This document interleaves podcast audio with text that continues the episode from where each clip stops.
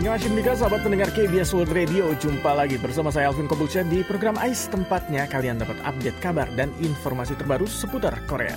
Dan hari ini kita akan membahas beberapa topik pilihan menarik, di antaranya tamasya ke Pulau Eco Green Island, perayaan 30 tahun pemasangan spanduk Ikono Iyoko Buku Kyobo, merayakan 30 tahun pemasangan billboard ikonik Hamun, pameran budaya Indonesia di SNU, nasib season kedua Squid Game, dan juga kabar-kabar terbaru dari dunia K-pop. Untuk liputan selengkapnya tetap di Anyo Hashim Nikah, inilah Soul.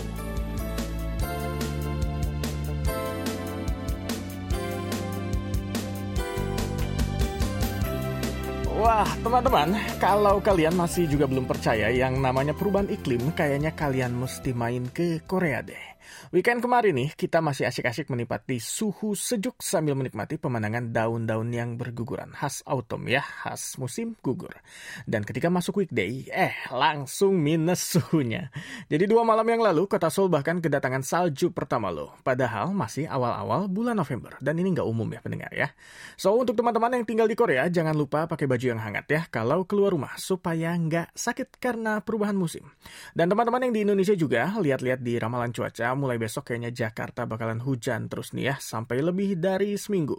Dan mudah-mudahan tahun ini kita semua aman ya, no banjir. Semoga ya. Tapi kalaupun banjir harus siap-siap teman-teman pendengar semua. Semoga diberikan yang terbaik. Anyway, dan by the way, sekarang kita mulai ya bahas topik-topik AIS yang tadi saya sebutin di awal program. Dan seperti biasa kita mulai dari info wisata pendengar. Sahabat pendengar, masih ingat nggak beberapa waktu yang lalu ada sebuah pulau di Korea yang sempat viral, yaitu Purple Island alias Pulau Ungu ya. Dan seperti namanya, Purple Island ini adalah pulau yang isinya serba warna ungu.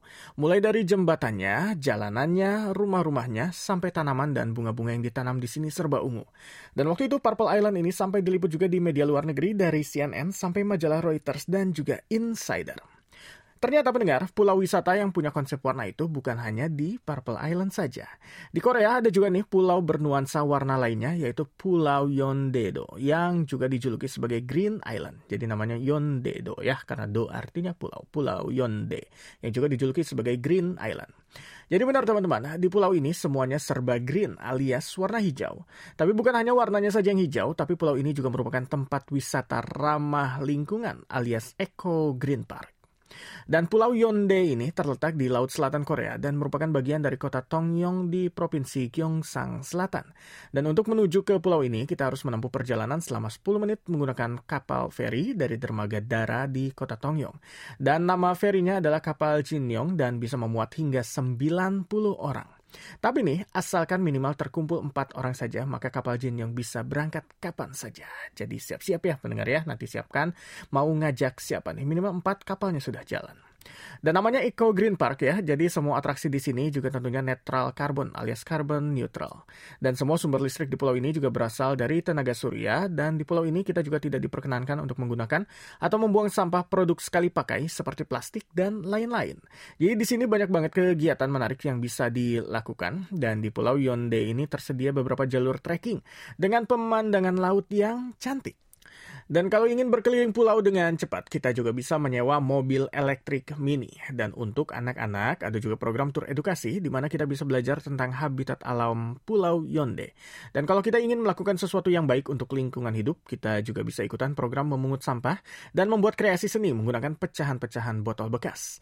Oh ya, saat jalan-jalan atau menginap di pulau ini, kita juga akan mendapatkan satu set perlengkapan makan dan minum serta perlengkapan mandi yang semuanya produk ramah lingkungan. Piring dan sendoknya juga terbuat dari stainless steel, lalu disediakan juga botol tumbler dan gelas keramik. Adapun untuk mandinya nih, disediakan sabun, sampo batangan, dan juga luva. Dan selain itu untuk makan pun kita harus makan sampai habis. Dan nggak boleh mubazir, jadi ambil porsinya ya secukupnya saja pendengar ya. Kalau masih belum puas juga nih, tepat di sebelah Pulau Yonde ada juga Pulau Manji alias Manjido yang bisa dicapai dengan menyeberangi sebuah jembatan.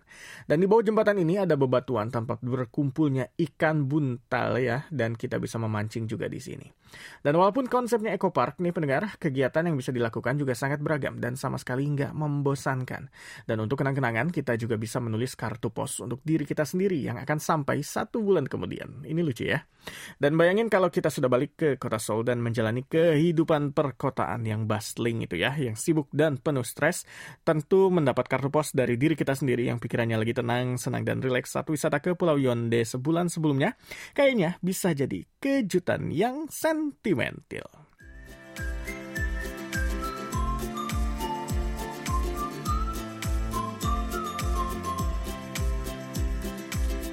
Berikan balik lagi di Aisyah Nyawa Cimdikan Ilaso di KBS World Radio, siaran bahasa Indonesia bareng saya Alvin Kebus ya. Dan kalau barusan kita ngomongin tentang tempat yang jauh di ujung selatan Korea, selanjutnya ini kita ngomongin yang dekat-dekat saja ya di kota Seoul. Dan pendengar nih, kalau misalkan ditanya apa sih landmark kota Seoul, mungkin kita bakalan jawab Istana Gyeongbok atau Gyeongbokgung, Desa Hanok atau ya Hanok ya, atau enggak juga Seoul Tower. Sebenarnya ini pendengar, di dekat-dekat situ ada satu lagi nih landmark kota Seoul, tapi jarang banget mendapatkan perhatian turis asing, yaitu Kyobo Billboard di Gwanghwamun. Jadi, Kyobo Billboard ini adalah papan spanduk yang dipasang di gedung toko buku Kyobo, tepat di Gwanghwamun ya, pusat kota Seoul. Jadi Kyobo ini semacam Gramedianya kalau di Indonesia. Dan spanduk ini sering kali jadi background foto keluarga dan juga selfie warga Korea untuk menandakan kalau mereka sedang berada di kota Seoul, lebih tepatnya di Plaza Gwanghwamun. Pada awalnya, spanduk ini bertuliskan penggalan-penggalan dari novel atau buku-buku terkenal, karena dipasangnya juga di gedung toko buku kan. Tapi nih, lama-lama Kyobo Billboard ini juga menjadi display tulisan sekaligus karya seni yang unik. Dan nggak sembarangan spanduk bisa digantung di sini. Dan dari 30 tahun sejarahnya sejak Billboard pertama digantung di gedung Kyobo ini, hanya ada 100 spanduk yang pernah digantung di Billboard ini. Jadi, merayakan 30 tahun sejak Kyobo Billboard dipasang sekaligus pemasangan billboard yang ke-100, maka Kuang Hamun mengadakan event spesial yang bertajuk Continue Your Heart di bulan November ini. Dan siapa pun bisa berpartisipasi dalam event ini, karena dalam event ini kita bisa bikin video desain billboard kita sendiri dengan pesan-pesan yang hangat yang bisa memberikan semangat bagi orang-orang yang mengalami kesulitan di tengah pandemi COVID-19. Caranya gampang banget nih, kita tinggal kunjungi situs di kyobobillboard.com, sekali lagi kyobobillboard.com. Terus di situs itu kita bisa download 6 macam template video dan kita tinggal isi pesan apa yang ingin kita sampaikan. Dan nanti videonya bisa langsung kita share di media sosial kita ataupun kita kirimkan ke keluarga, saudara, ataupun teman-teman kita. Dan by the way, teman-teman tahu nggak ya billboard apa yang dipasang sebagai billboard ke 100 Kyobo? Dan namanya Korea ya, sudah pasti nggak akan jauh-jauh dari BTS. Ya, pendengar, spanduk ke 100 Kyobo ini adalah penggalan lirik lagu PTD dari BTS, yaitu Cause We Don't Need Permission to Dance. Kita tidak perlu meminta izin untuk menari, ya terjemahannya. Tapi tentunya ini ditulis dalam bahasa Korea. Dan spanduk ini adalah hasil kreasi dari ilustrator Ya Sung Lee yang memadukan karya lukis dengan realita virtual. Dan buat yang nggak bisa langsung pergi ke Guanghamun, kita juga bisa download nih karya Yasung Lee ini dari situs Kyobo Billboard untuk dijadikan wallpaper komputer atau juga di ponsel teman-teman semua. Jadi check it out ya, terutama para army di kyobobillboard.com.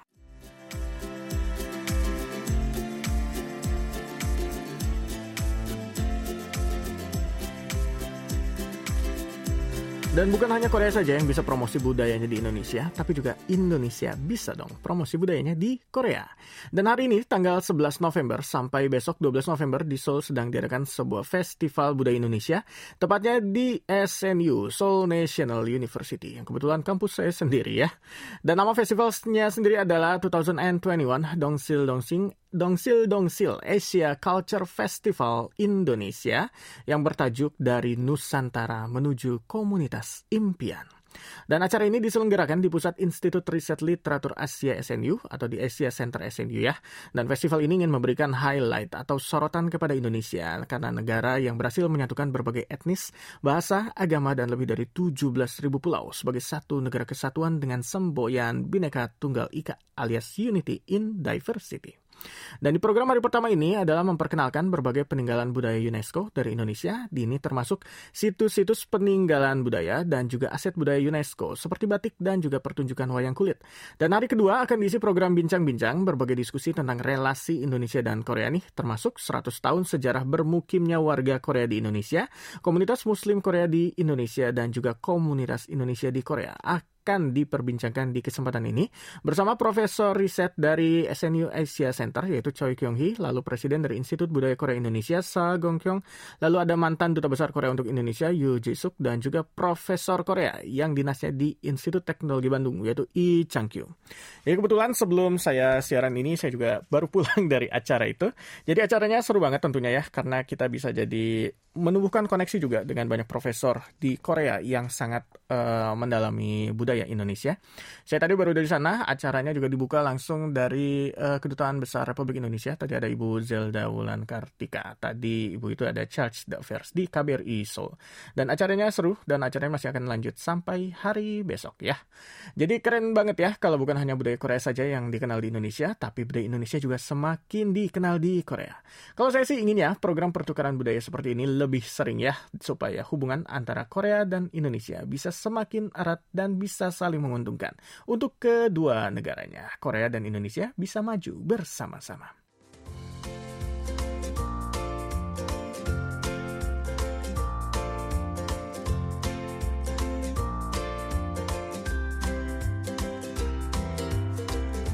Pendengar, masih sama saya Alvin Kobusya di Ice Ayo Masih Menikah inilah Soul di KBS World Radio siaran bahasa Indonesia. Dan berakhir dengan ending cliffhanger alias ngegantung.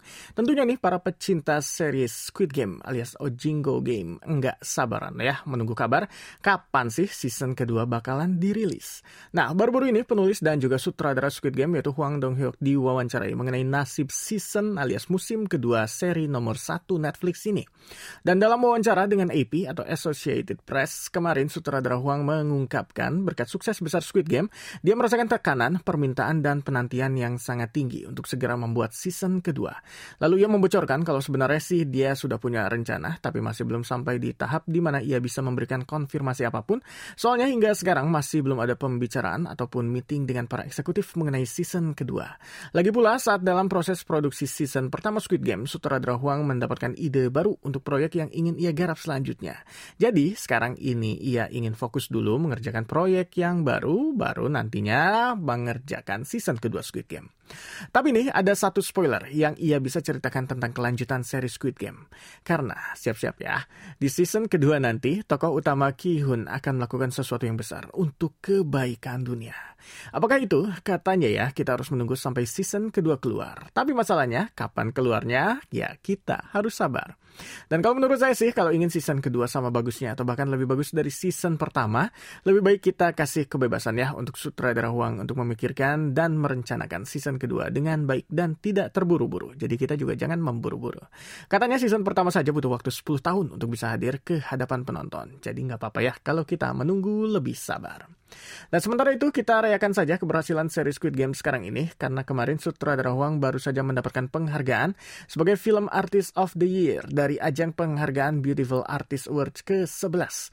Dan menurut para juri, seri Squid Game tidak hanya memiliki cerita yang menarik tetapi adegan-adegannya diambil dengan sangat artistik dan menunjukkan keunikan budaya Korea dengan sangat baik. Dan baru-baru ini sutradara Huang dan juga para aktor Squid Game juga diundang ke Amerika Serikat untuk menghadiri Gala LACMA 2021 Art Plus Film di Museum Seni Los Angeles County. Dan gala ini adalah gala spesial seperti Met Gala yang hanya dihadiri oleh para artis dan selebriti yang berprestasi di dunia seni, fashion, film, dan hiburan. Dan bukan hanya sutradara dan aktornya saja yang jadi terkenal, boneka Yong Hee juga muncul yang muncul di adegan game Red Light Green Light juga bahkan ikutan tur keliling dunia karena baru-baru ini Yong Hee dipas dipasang di spot turis terkenal di seberang Opera House Sydney, Australia. Dan habis BTS, Parasite, dan Squid Game, kira-kira konten Korea apa lagi ya yang selanjutnya akan jadi viral tahun depan? Pokoknya kita tunggu saja.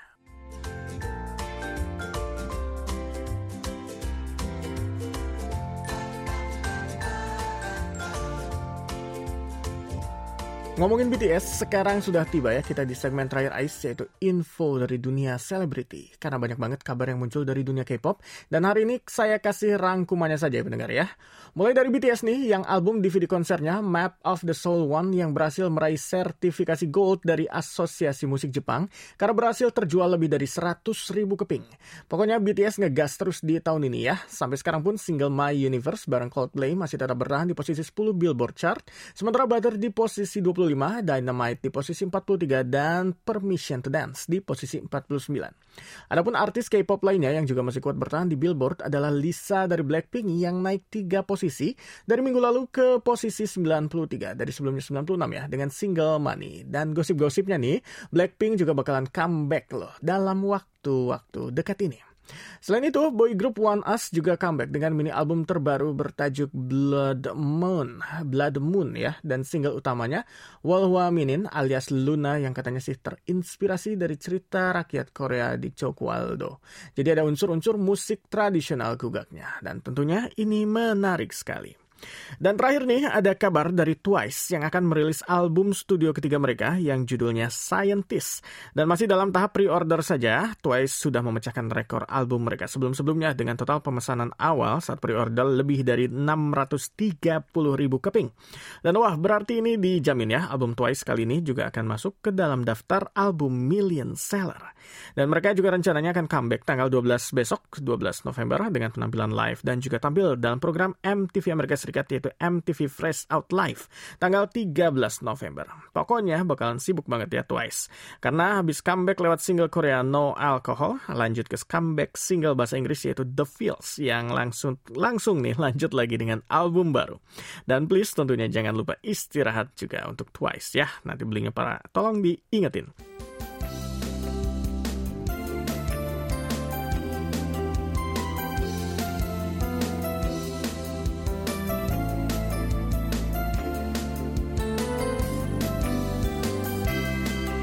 Sahabat pendengar KBS World Radio, thank you banget ya sudah menemani saya hari ini bawain kabar-kabar terbaru dari Korea. Dan sekarang sudah tiba waktunya saya untuk pamit, tapi kita jumpa lagi besok ya dalam program Jumat Ceria bareng sama DJ Geba dan juga DJ B juga. Plus jangan lupa dengerin program KBS lainnya juga dong. Saya Alvin Kobulsyah untuk diri, sampai ketemu lagi. Neldo Hamkeheyo.